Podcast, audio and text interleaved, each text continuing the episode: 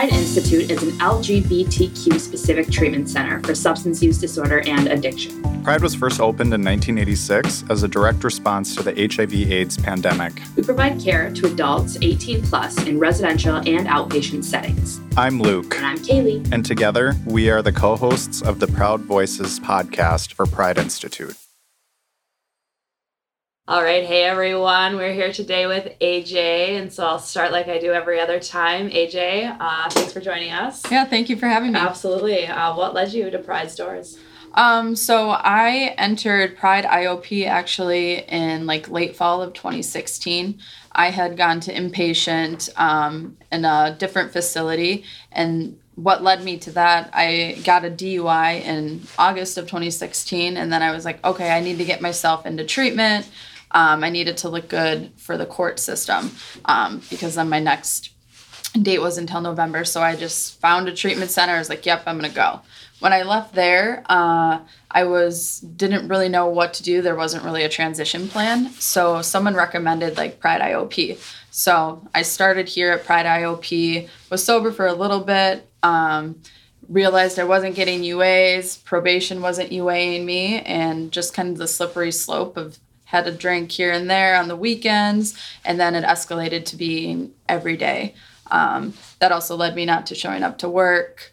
Uh, and kind of i was i just wasn't present it was it felt like i'm going to die if i continue to drink or i'm going to die if i can't have that drink so then um, around fall of 2017 i had called into work a few days and my wife came in and kind of saw me on the floor called 911 and I decided that it was time to go back. Um, and I looked into Pride Inpatient. And so that's where it all started.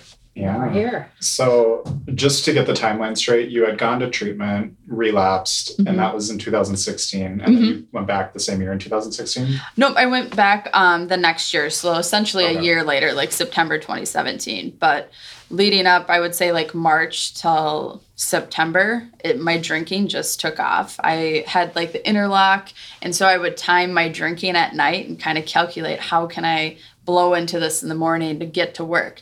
There'd be times where I knew I wouldn't blow like at the zero level, so it would like flag probation, um, and I would just make up these really crazy lies um, to my wife and say, "Oh, this is broken. I need to recalibrate it," and I'd take an Uber to work and then someone from work would bring me back home. Mm-hmm. So it was really a messed up system. It was kind of like living two lives.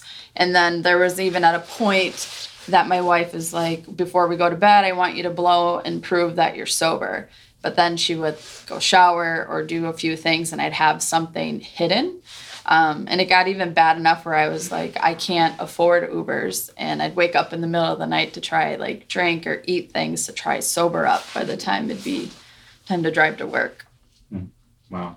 So the first time you went to treatment, were you like, this is BS, I'm just doing this for the court system? Or were you like, no, I need to go through this? It was a little bit of both. Like waking up in jail and realizing, oh my gosh, I'm here for at least 72 hours. I had a careless back in uh, 2013, I believe. I at that time when I blew like a 0.10, I was like, "Oh, I don't have a problem. I just made a bad choice or I didn't eat like all those justifications." But by the time in 2016, I was drinking every day. I was drinking and driving a lot. And so I woke up and I was just terrified and I'm like, "I need help." Um, it was very like I had a negative stigma in my mind of going to treatment. I failed. People are going to judge me. Everybody's going to know. So it was a little bit mixture of both. But once I got to treatment, like I was counting down the days to leave. I didn't feel a connection. Um, there weren't many queer people there. I was one of two lesbians, probably out of 40 people. It was co ed. So I was there and I was just like, all right, I'm doing this. Let's get out. Mm-hmm. And when you say um, there, you're referring to the treatment center you went to first? Yep. Yeah. Mm-hmm. And that's a whole different dynamic too, because on one hand, there's this stigma of being, you know, having a drinking problem or substance use disorder. And then there's an additional stigma of being in the LGBTQ community. Mm-hmm. And so it's like grappling both of those at the same time is a really heavy burden right. to have. especially like I'd be sitting there and there are some people like you can kind of tell when people are accepting and loving and then those that are like oh you're weird um, so when my, my my wife would come visit it was i would feel a bunch of people staring and even as like since a young kid i've just felt like everybody's looking at me i'm different i'm not super f- feminine presenting so there's something different or something wrong with you.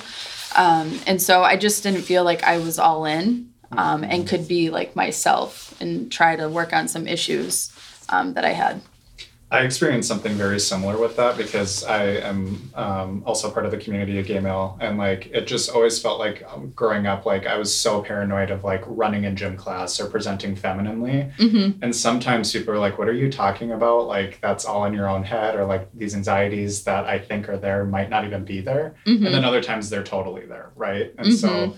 Being in a space where you're like one of 40 people and you're the only person on your island is is hard especially when you're supposed to try and battle these internal Mm-hmm. demons Exactly. And I felt like when I was at Pride, like the sexuality piece, I didn't realize it was such a big piece to something I struggled with. So being able to be in a safe space to work through those issues, like some internal homo- homophobia, feeling like, oh, I'm different. I don't want to be this way, but I also don't want to be straight and live a lie as well. So it was super welcoming and just like full of like acceptance and love from day one when I walked in the doors. Mm-hmm. Will you expand on your internalized homophobia a little bit? Because I think we brought it up in previous episodes, but no one's really dove into that topic before. Um, can you just kind of talk about your background, where you think that like came from, how that like manifested in you? Yeah, um, I remember the like being in elementary school, like first grade, like let's partner up, be boyfriend, girlfriend, or whoever on the bus, and it was different for me. I remember going into my classroom and seeing my teacher, and I was like, oh my gosh, she's beautiful, or other like classmates, and I was like, why am I having these feelings? Something's wrong with me. Like this isn't okay because I didn't know anybody in the community or even what like the community was and i was taught like this is not okay it's man and a woman and so that was kind of how i portrayed things um, and i continued to have these like crushes come up and just kind of stuff it down. And so i'd even portray myself as homophobic and being like ew gross. If like middle school high school i started seeing it seeing people in the community um, shows movies and it was just something that i kind of stuffed down. And then um, also like with bullying like calling me derogatory like homophobic names and i always would say i'm a tomboy i'm athletic you know and just kind of like learning that this isn't okay kind of turned into like the hatred of this secret that i was holding down because i couldn't tell anybody that nothing was safe. Like all of the systems that i had around me were telling me this is not okay. And then when everything around you is telling you that like how can you not start to think it at some level or another? And you talk about like i don't know like that's who you are and if you hate the thing that you are how Mhm. are you going to succeed in anything you do Right. And it's like toes in the water kind of thing. Like, oh, I um, have a crush on this person. Maybe let's go on a date, but I'm not going to like label it as anything. Like they're my friend.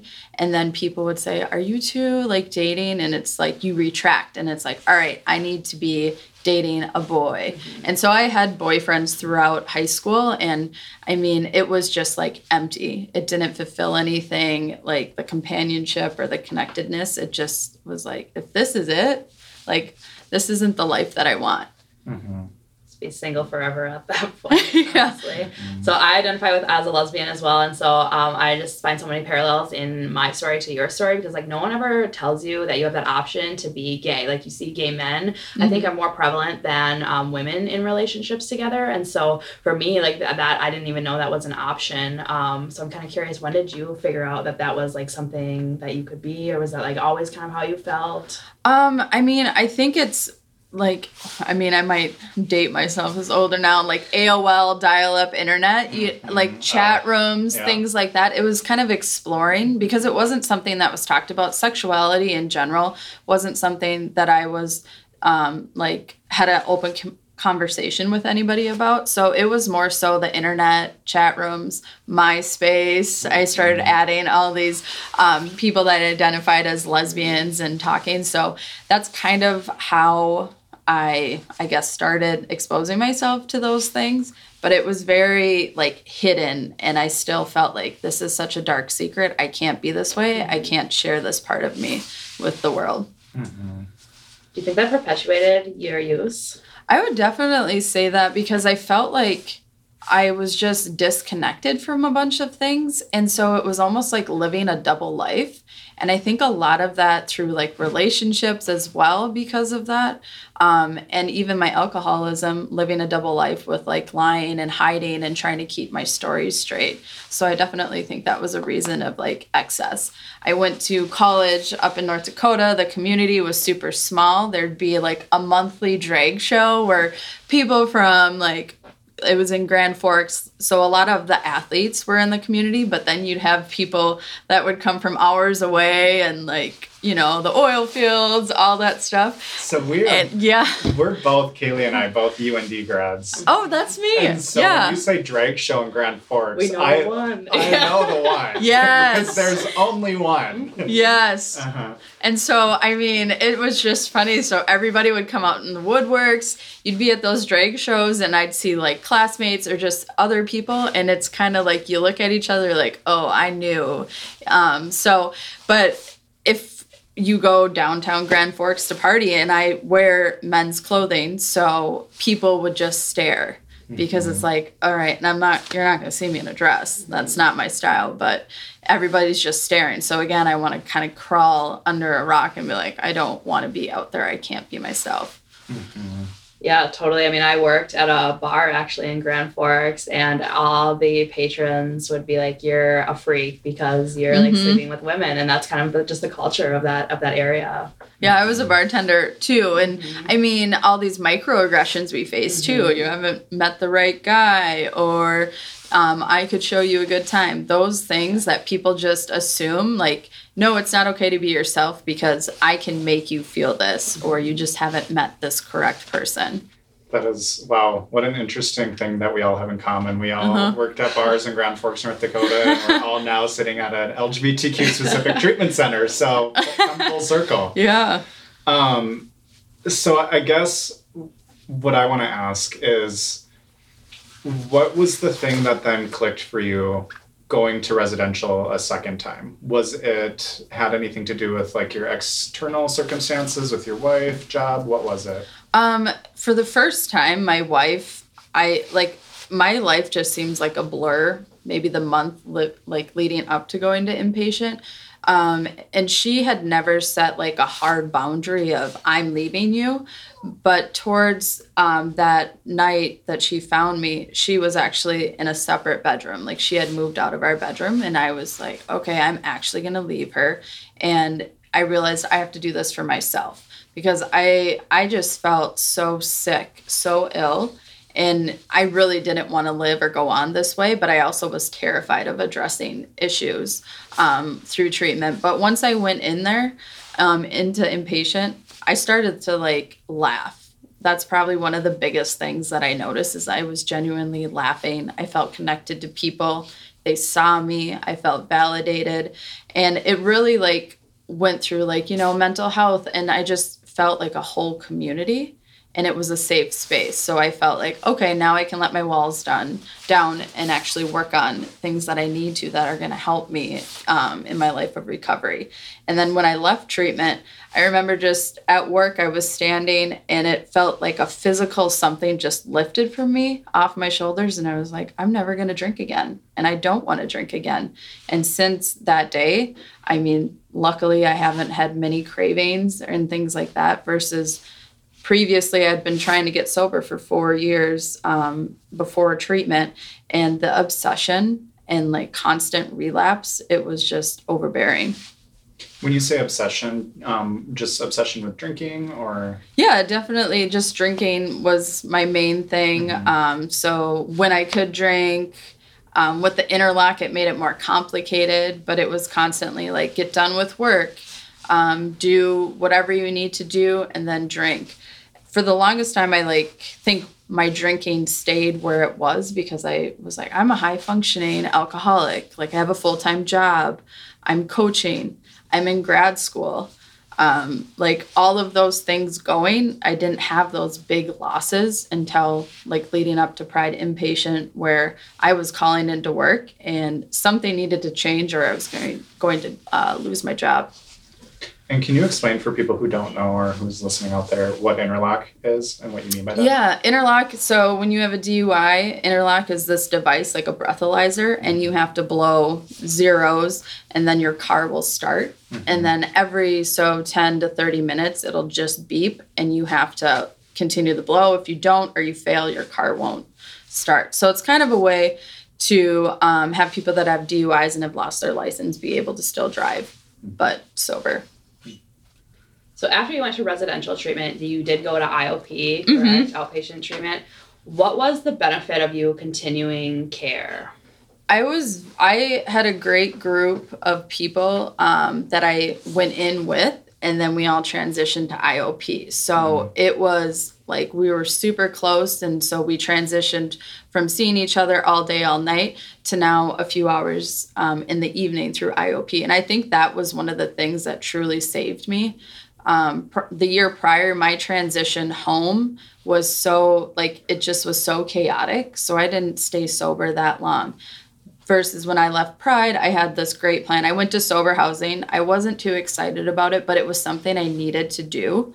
Um, it was not um, like a queer specific um, sober house. It was a different one, but there everybody was accepting of me, mm-hmm. and so I did that. Um, my wife and I agreed that I would have to like at least six months sober, and that was really hard because at the end of every month, I'm like, I want to come home, I want to come home, and it was like, nope, you need to do this. And then um, just coming to Pride was really helpful um, as I transitioned back to work, and I slowed down a lot when I left inpatient, I still didn't work for like four weeks just so I could focus on my recovery and transitioning back um, into like the community and everyday life. So that really helped just slow down things, get my community, and have like a safe space to continue to process things. That's so awesome. And how like great that you have such a strong support system in your wife to do, mm-hmm. you know, go through that and even like that must be really hard to have to tell someone you love so much like no like we made a deal and like let's stick to yeah. it and well, and she was, it was her having that boundary because I'm trying to talk, you know, like the alcoholic self, like, oh, it'll be good. I'll do this, da da da da, make a list, and I want to come home. But it was really her, like, keeping me, like, this is my boundary. And it was also healthy for us because to this day, we'll talk about it. If I wasn't out of the house for those six months, we wouldn't be where we're at today. So, as hard, as painful, uncomfortable as it was, it's really something that um, created a stronger bond between the both of us. That's incredible. How do you maintain sobriety today? How do you put that at the forefront of your life? Yeah, um, one of the things, or the most important thing, is just being honest. When I walked into Pride Inpatient, I was like, I am the biggest liar. I'm not just going to tell half of the truth, you know, and leave parts out. So that was something that I really carried um, after treatment is just being honest, also being open and proud to be in recovery. Like recovery is great. And as I'm telling people that I'm in recovery or I don't drink, I'm sober, a lot of people are like, same with me too. So, and people are very supportive. I thought, okay, this is going to be weird that I'm sober, I'm in recovery. People aren't going to accept me, they're not going to be around me. And it's been the complete opposite there are a couple like times where people are like you're weird or you can't just have one and it's like nah you don't want me to have one because it doesn't end well. It doesn't end at one. And just finding new hobbies. My life was get done with work. There's a couple bars that lit um, right behind my house. Go to the bars drink go to bed. And so now when i walk my dog and we pass those bars it's the same people on those bar stools. So it's a reminder of like this is where I would be, this would be my life. Because I thought, hey, these are my friends, you know, the regulars, but it was just someone to take away some of the loneliness, but I still was pretty empty inside sitting up at that bar um, every night. I wonder if you can expand a little bit on the lying thing because I think that that's something that's obviously extraordinarily common Mhm. when we talk about people with addiction problems because it's like they're trying to produce themselves to other people. They're trying to produce their perceptions Mm-hmm. of what other people see. Yeah, I think I was taught or like learned to like compartmentalize a lot of things. When I was in college, I was in this relationship where I really couldn't be out with, and there was an imbalance of power with this person. It was the same like with my sexuality. I felt like I had to lie or tell people how straight I am, prove how straight I am. So with all these things, especially in college, it felt like I was living a double life. I have this relationship that nobody can know about, but then I have I played college soccer as well. So I had all these teammates and I have that life. So it was two separate lives. So it was just kind of one of those things. The more that I lied, the easier that it was. Um, and there's plenty of people that knew I was lying, even with my alcoholism, where, you know, you're so intoxicated and you're telling people you're sober. Like, it's pretty obvious, like, when I'm intoxicated. So that just kept me really, like, sick and ill. Um, but I also had negative reinforcements, like, through work. I would re- um, receive like positive reviews, um, take on more tasks. I coached, and a lot of families or players would call me a role model, and it's just like that internal like, huh, takes like a gut punch of you don't know everything that's going on, so that guilt and that shame would lead me to continue to lie to like say this is I'm I'm such a great person. So mm-hmm. Yeah, all uh, alcoholics and addicts should get Oscars because it's just um, incredible to get rewarded for lying. Yeah. almost. yeah, and so Well, and I actually recently read there's a very famous author, Augusten Burroughs, who wrote a memoir called Dry, and he talks Mhm. about his use and how when he was drunk or under the influence, it was like this world where he got to be free of all the things that we just talked about. Like He's and he actually said word for word, like, I have won so many Academy Awards while drunk in my own brain that like I couldn't experience in real life because it's just so painful right. to be myself and you know, using allows me to be something outside of myself. And when people believe us or believed me, I was like, all right, this is okay because I still am viewed as this great worker or whatever it be in their eyes. So it was another way I'm just hating myself and everybody else loves me. Now that I'm in recovery, I'm so much more productive. I am present. I'm more patient. It's not like I'm rushing to get things done because I want to go and run to get to the bar. Yeah. Well, AJ, thank you so much for being here with us. I think your story is so universally understood by so many people in this community. So thanks for being here. Yeah, thank you for having me. Thank you for joining us on this episode of Proud Voices. you can find us where you find all your favorite podcasts. Don't forget to follow and subscribe. We'll see you next time.